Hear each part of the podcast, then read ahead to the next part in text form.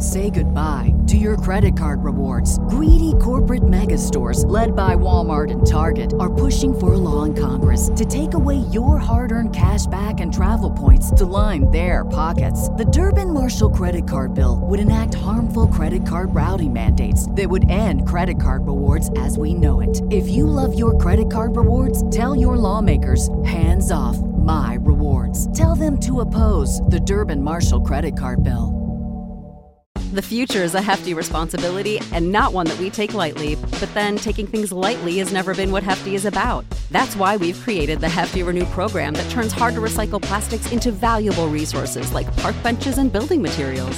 To participate, simply fill up an orange Hefty Renew bag with accepted items, tie it up, and drop it in with your regular recycling. That's it, it's that easy. It's time to rethink recycling with Renew.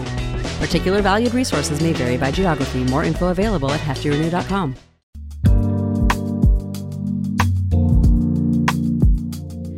From Sugar 23, I'm Angela Ledgerwood, and this is Lit Up.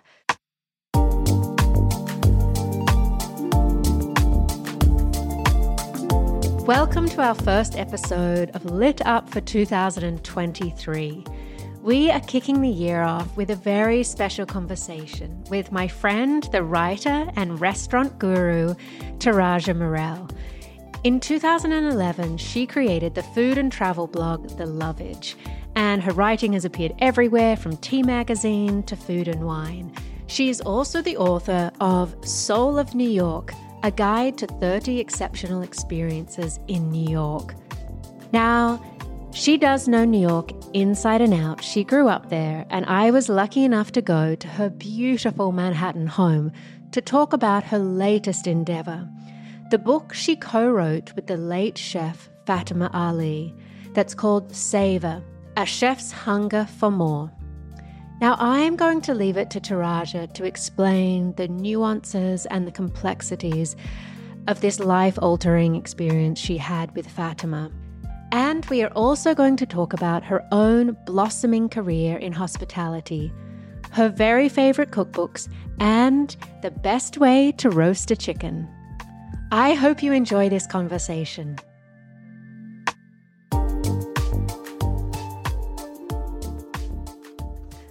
I could not be happier. I am sitting opposite such a talented writer in her exquisite, unique, wacky, fabulous apartment. I am with Tarajia Morrell. Thank you so much for having me in your home. I'm so happy you're here, Angie, and at long last. Yeah, it's really nice to talk to you about the book and to see you. Well, this book, we're going to talk a lot about another person, Fatima Ali. But we're also going to talk a lot about you because your career and your life are so interesting and inspiring, and your way to becoming a writer through food and your passion for aesthetics as well. But let's kind of locate everyone in the conversation first. Tarajia has co written um, this book called Savor A Chef's Hunger and More. And it was written with Fatima Ali, an incredible Pakistani born chef. And Tarajia, first of all, how did this project come to you? It's highly unusual. It is. It's such an unusual project. It it began in October 2018 when my agent, my literary agent reached out to me and asked me if I'd ever heard of Fatima Ali. And I indeed had. The day before, I had read her second essay in Bon Appetit magazine, in which she announced that she had terminal cancer. In her first essay for Bon Appetit, she described being a chef with cancer and the complications of one's appetite fluctuating as a result of the medications and relying in part on gummies and marijuana to help her feel hunger again and the pleasures of, of reestablishing her appetite and what she was hungry for. And in the second essay, she said that she was terminal and she thought she had a year to live. And she announced that she wanted to spend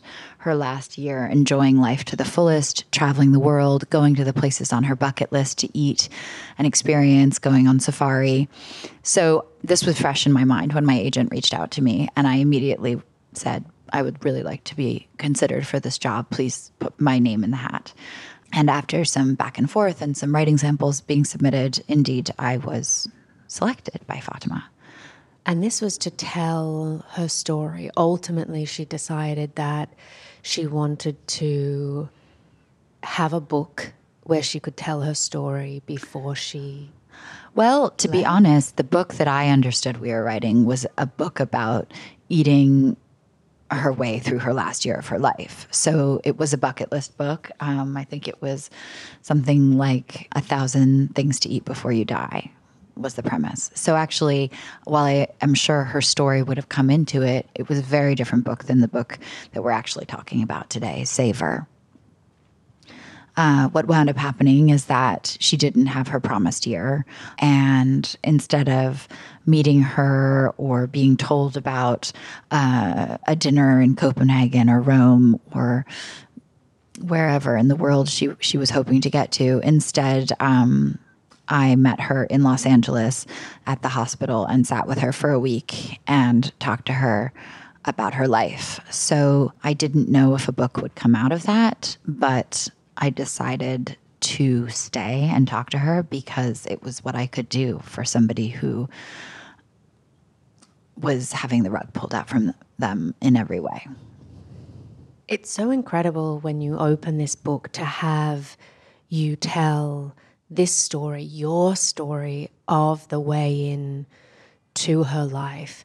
And just a reminder of life, isn't it? That nothing is ever what it seems or what you think it will be. And the choice to sit with her as her family were around already, I'm sure, trying to process the suddenness of this.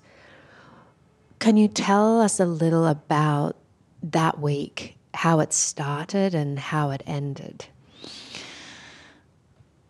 I had prepared questions for her. Um, perhaps I would have asked similar questions no matter what, but presumably over the course of many months instead of in this extremely finite period together. I was trying to understand the situation that I had walked into in real time as I arrived there. Um, her brother was speaking to a hospice worker, and there were clues like that to me that there wasn't going to be very much time.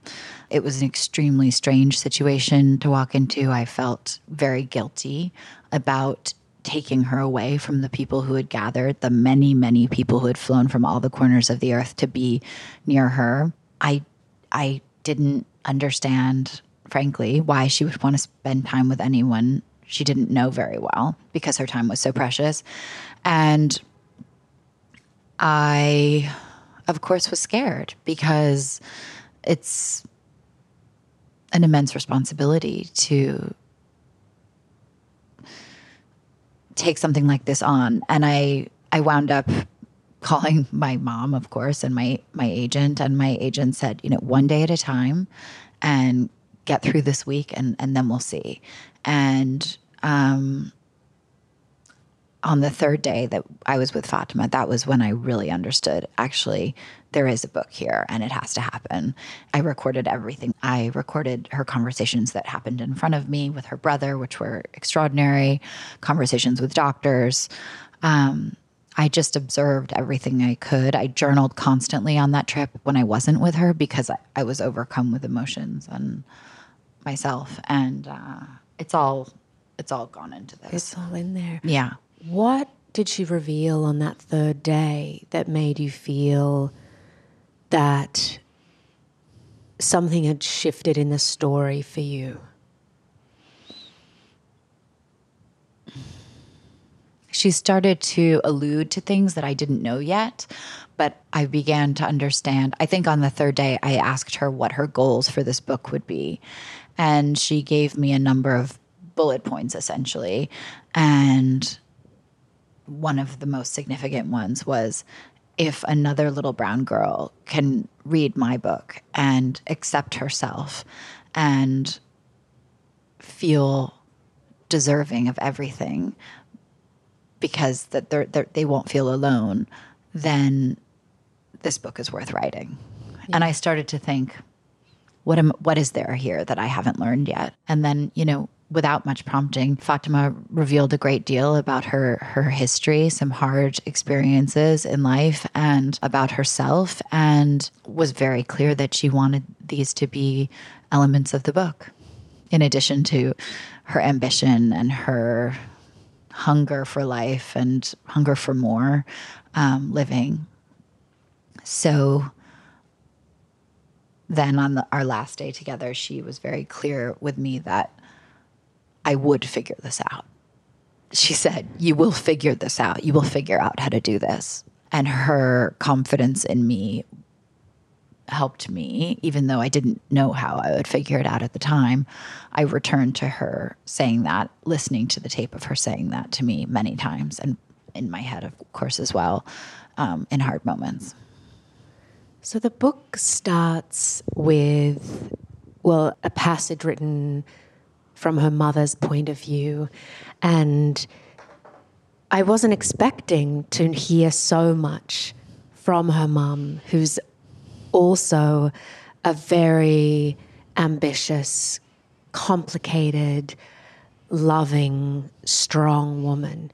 Can you tell us a little about her story? It made me think a lot about families and how we have our own experience of something and we think it's just the way things are and I was treated this way or that way. And then if we're lucky, we can get someone else's point of view of the same family dynamic or the same situation. And this was a really illuminating part. So, why was that critical? As the storyteller, you know, you crafted this narrative. How and why was that decision so important? And what did you learn about Farezeh that inspired you?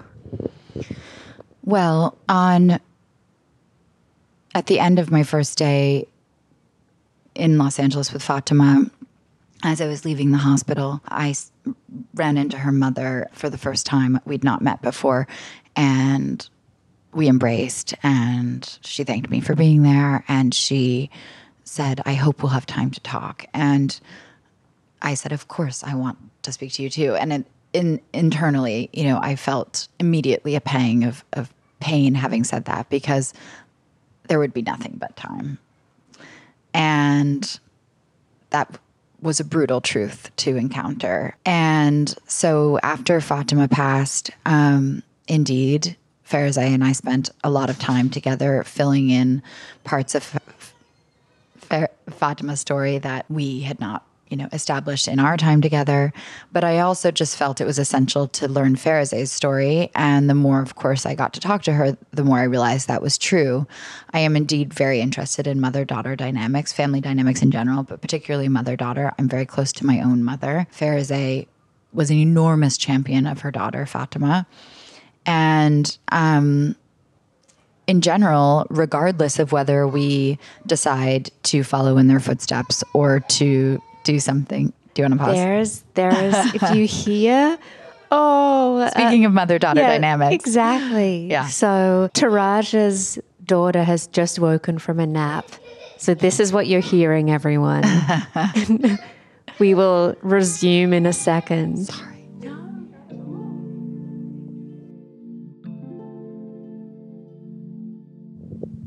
I think just start again from talking about her mom. She is indeed a strong, independent, fierce woman in many ways. And she wanted her daughter to have a phenomenal education, every opportunity. And she saw to it that her daughter did. But I think the generational uh, dichotomy of what Farezeh grew up in versus the the time that Fatima grew up is really essential to the story because Farezeh's marriage was arranged. She'd never met her husband. You know, there was no connection apart from the family deciding that they should wed. And I think it is important to highlight how recent that was and how present that was in both of their lives in Farezeh's as a wife and in Fatima's as a daughter. There's also the context of these women being born and coming of age in Lahore, in Pakistan, and the confines that were placed on women there in that society. Can you tell us about when Farezeh takes the family to Texas? And that really feels like a juncture in the book that is incredibly difficult, but an such an empowering experience to leave a place where a divorced woman is gossiped about, outcast in a way, and then comes to America where that's quite normal and she's able to raise her kids in a school where, you know, people say, "Oh, my parents are divorced. It's, I have two dads," you know, whatever that. That must have been such a culture shock, but then once the family embraces those freedoms, there seemed like a real blossoming. And can you talk about that from both Fatima and Farezeh's perspective? And then, though, the sense of, I felt as a reader of how are they going to go home and live kind of with all those freedoms curtailed? Well, I think it's important to acknowledge that it is not that every marriage is arranged in Pakistan. Farezeh's own parents married for love. They fell in love instantly when they met. And Farezeh always wanted to know why couldn't her path be similar to her own parents. And I also think it's very important to establish that while there were certain seeming freedoms associated with moving to the States, that the states are so far from perfect in many ways. Mm. And mm. it's very important to acknowledge that. And the difficulty that, well, the racism that they absolutely also experienced here in, yeah. in the United States, in Texas, where they moved for a couple of years to be with Farezeh's family and so that she could educate herself. Uh, yeah, immediately they were the only brown faces pretty much in their community, um, in a very white community. And yet, Farezeh experienced um, a lot of support when she started going to school and from her teachers and interest in her because she wasn't like all the other people in her class. And how was this transition when they then came back to Pakistan? And what was the decision behind that for them?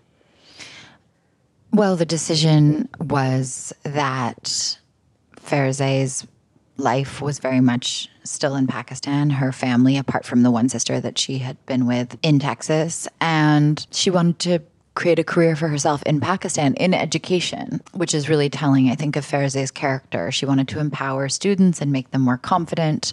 And she returned from Texas, you know, a divorcee in a community where there were very few, if any, perhaps none, no other people who were divorced. And that was a challenge for her. And I think there was a very significant vacillation between her independence and her confidence and her feeling of being her own master and the societal pressures that made her feel like she wasn't a full woman because she wasn't married. And I think all of this is essential to understand Fatima, I think, who was so fiercely independent and unafraid of being a single woman, um, just you know, adoring of her freedom.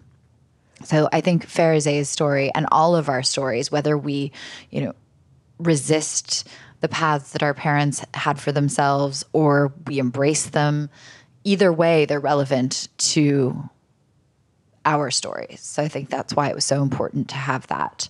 And part of the reason that it's a story in voices is that my time with Fatima was so brief. And there was concern about whether there could possibly be enough from a week of conversations to create a whole book. And I felt it was very important that this be a female story. So her brother, who is extraordinary and immensely supportive of Fatima and devoted to her, he was an, an enormous resource for writing this book. But I felt it was important for the voices to be female. Oh, I love that choice. Like you said, it just the layers that it creates and those ways that Fatima is both inspired by and then also pushed to do her own thing by the experience of her mother's life. And, you know, one of the parts, I think it's always so interesting to try and work out when an interest develops. And for Fatima, this obsession with food came from going to the incredibly evocative, fragrant markets with her grandmother, but then also the experience of the moments she had with her father that felt very pivotal were cooking together and then, you know, being taken to fancy restaurants. You know, when you don't live with your dad and he comes to town, classic, you know, classic dad move. Mm-hmm. Let's go to the fancy restaurant that's not really appropriate for children, but that experience and Fatima and Mohammed wanting to impress their dad by tasting the sushi mm. or being adventurous so informed this kind of developing curiosity for food and flavors. Tell us a little about that and how Fatima, I'm assuming, lit up, came alive when she talked about food. Well, I think the way I interpreted these these stories, which were indeed very evocative, was that whether she understood it or not at the time, food equaled love. And whether that was the love of her grandmother, Nano, who she looked up to immensely and adored, or the love of her father, who traveled and brought back interesting vinegars and flavors from other countries. And that was where they felt this enormous bond was in the kitchen or or eventually in restaurants. I think food and love were inextricably inextricably linked for Fatima, and they are for me too. So that was something I very much understood and what began as you know these seeds in childhood eventually as fatima grew older became very real tenets i think of her interests and although she excelled in school and got perfect grades and could have probably studied anything it was it was culinary that she chose. And her mother supported her which was a beautiful thing. And then fatima came to the states to study at the culinary institute Tell us a little just about that journey towards Top Chef. Fatima moved to the States to to study culinary at actually at the Culinary Institute of America in Poughkeepsie, which happens to be an area in New York State, which I'm also very familiar with. There were several things that we were able to discuss, which I immediately understood just coincidentally and and that locational aspect and also the experience of being in culinary school are two things that I I could immediately relate to. Fatima also realized while in culinary school and especially after doing her externship that there was no replacement for doing, for actually working in a kitchen and for going above and beyond and for learning everything. And I too shared some of those experiences it all just made sense as we were talking. And I think that that was tremendously helpful in the situation of only having spent a week together, but then having this mandate to write a book, knowing that we had these commonalities despite our age difference and our, our cultural differences. We had, I think, certain things that we could have as a creative shorthand. We she said that she wanted to open the Pakistani version of Uncle Boons. Uncle Boons was a phenomenal Thai restaurant in Nolita. They were former clients, they're dear friends. I immediately understood what that meant to her. That meant that she wanted a place that was at once thoughtfully executed, but informal and a little bit raucous and fun and insanely good food. So those things helped. What I found with this book, you know, when I decide to chat to someone on the podcast, I have my, you know, pencil out, ready to underline and take notes. And then with the best books, I find that I've gone 30 pages because I'm so in it that I haven't had that mental moment to be like, oh, take a note here. That's a good question. I was just so absorbed. So, yeah, it's an extraordinary book, and you do such honor to her life. Thank you so much for saying those things. Yeah, it's it's beautiful. But now, so Tarajia has such an interesting background. And you know, you alluded to your own experience at culinary school, but you consult to restaurants and hotels to conceptualize their food and beverage programs. You know, as you will all see on Instagram when we share images, Tarajia has an aesthetic that's so vibrant. And so tell me a little about how food influenced your home life and how this trickled into the career paths you've taken.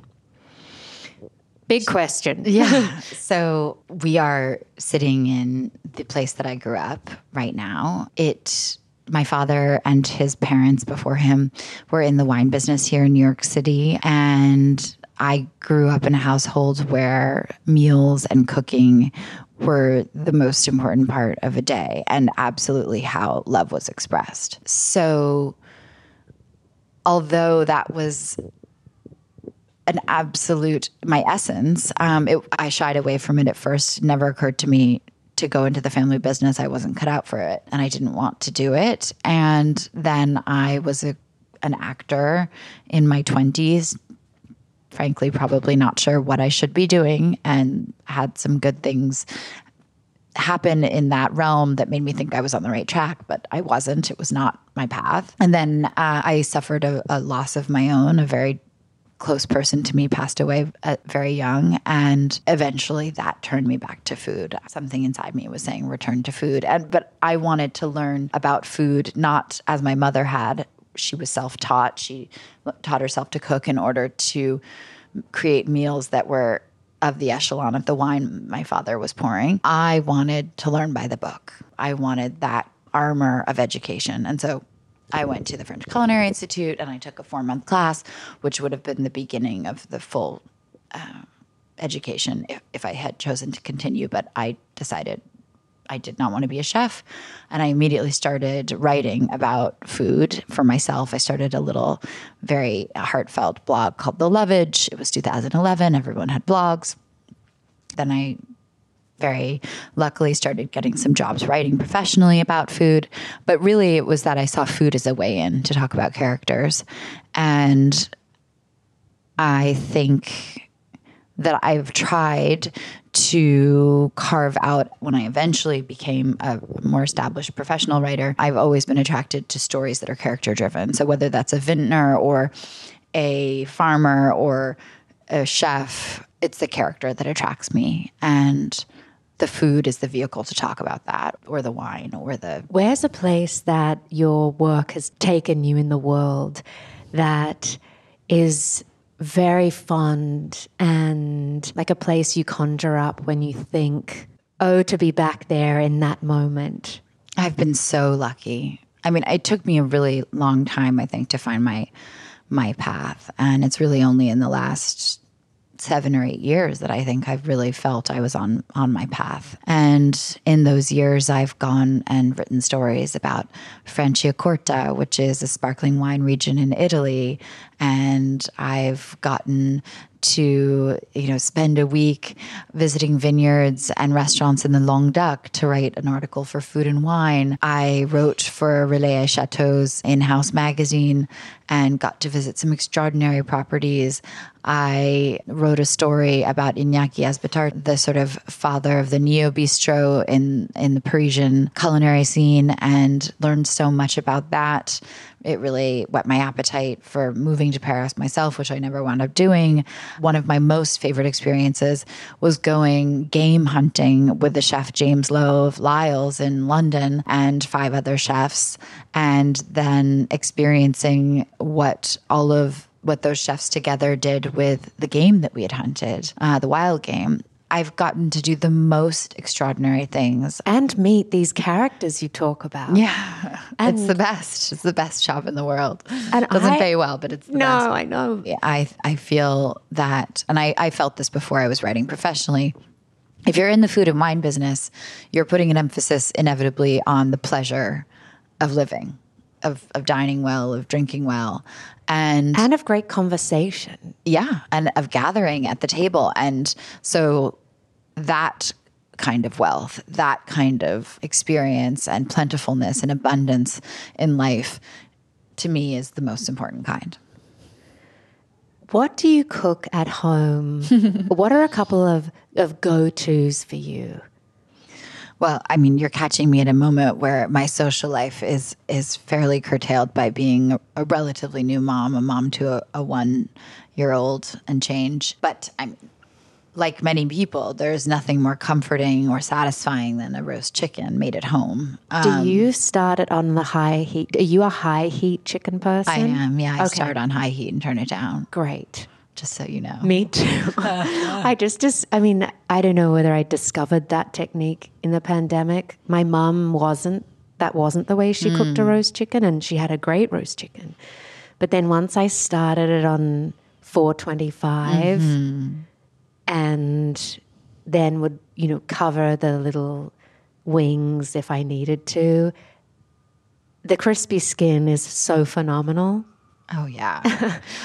My mother also believes in pouring chicken stock into the pan with the vegetables and stuff. So you wind up with this rich, wholesome broth at the end, which inevitably I add wine to and finish simmering on the stove, and that's to serve with it. And it's it's it's just heaven. Yeah. And now you spend a lot of time upstate. Can you talk about your why your work brings you there as well? Yes. So during the pandemic, I actually was forced out of this apartment because of a structural issue, and I couldn't live here for six months. And I was spending a fair amount of time upstate with my parents who live there. And I started working with Troutbeck, which is an estate hotel in Amenia, New York, in the Hudson Valley. And um, helping to articulate their food program and working closely with chef Gabe McMackin there. And I've I've loved it. I've absolutely loved it, and I've become more and more ensconced in my role there. And I'm now uh, doing marketing and special culinary projects for the property at large. And I love the people I work with. So, yeah, I get to curate guest chef series and have amazing people in the beverage industry come visit and help establish farm relationships. It's such a pleasure. Okay, so we would be remiss not to find out about your favorite cookbooks or one or two that are just kind of staples in your home, whether they're the, the dog-eared kind or, you know, something you go for if you want to be a little experimental, you name it. Now, Tarajia's looking up at her shelf and her mind's, you know, ticking.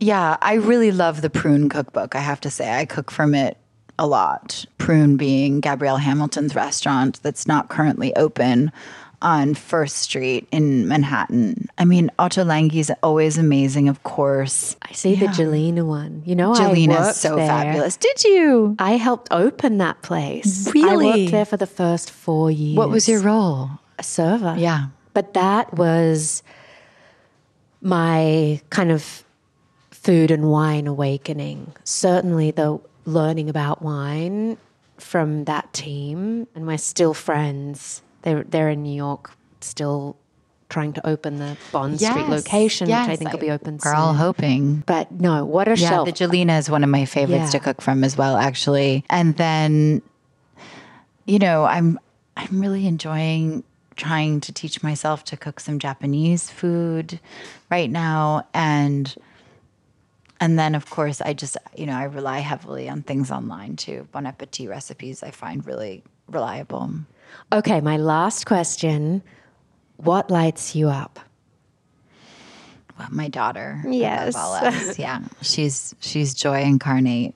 She is such a character. We could not have planned that. She knows everything. She's 16 months and doesn't miss a thing. That's brilliant. Yeah, she really is. She is a flame. Um, and frankly, also my mother. I'm extremely close with my mother, and seeing the joy transmitted between Viva and my mother and my dad. She's they have a very special bond. Although my father and I have very often butted heads, their bond is so charming and yeah. What a pleasure it's been to talk to you. We could talk for hours. Yeah, we could keep here. going I mean, for we've sure. barely scratched the surface. But so, how do we follow you? Instagram is the best way. I don't really use other platforms, but my social media is just my name at Tarajia Morrell, T A R A J I A M O R R E L L. Thank you. yes, we did it. Yay, thanks.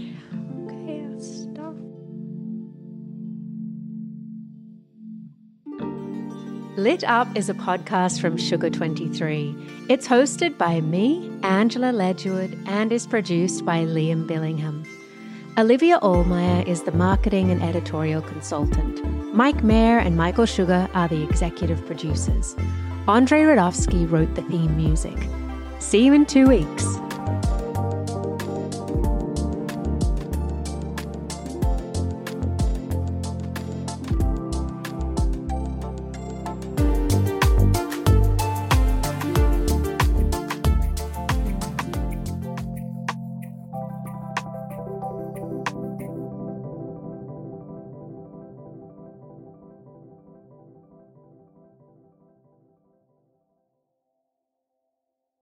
Save big on your Memorial Day barbecue, all in the Kroger app. Get half gallons of delicious Kroger milk for 129 each, then get flavorful Tyson natural boneless chicken breasts for 249 a pound, all with your card and a digital coupon. Shop these deals at your local Kroger today or tap the screen now to download the Kroger app to save big today. Kroger, fresh for everyone. Prices and product availability subject to change. Restrictions apply. See site for details.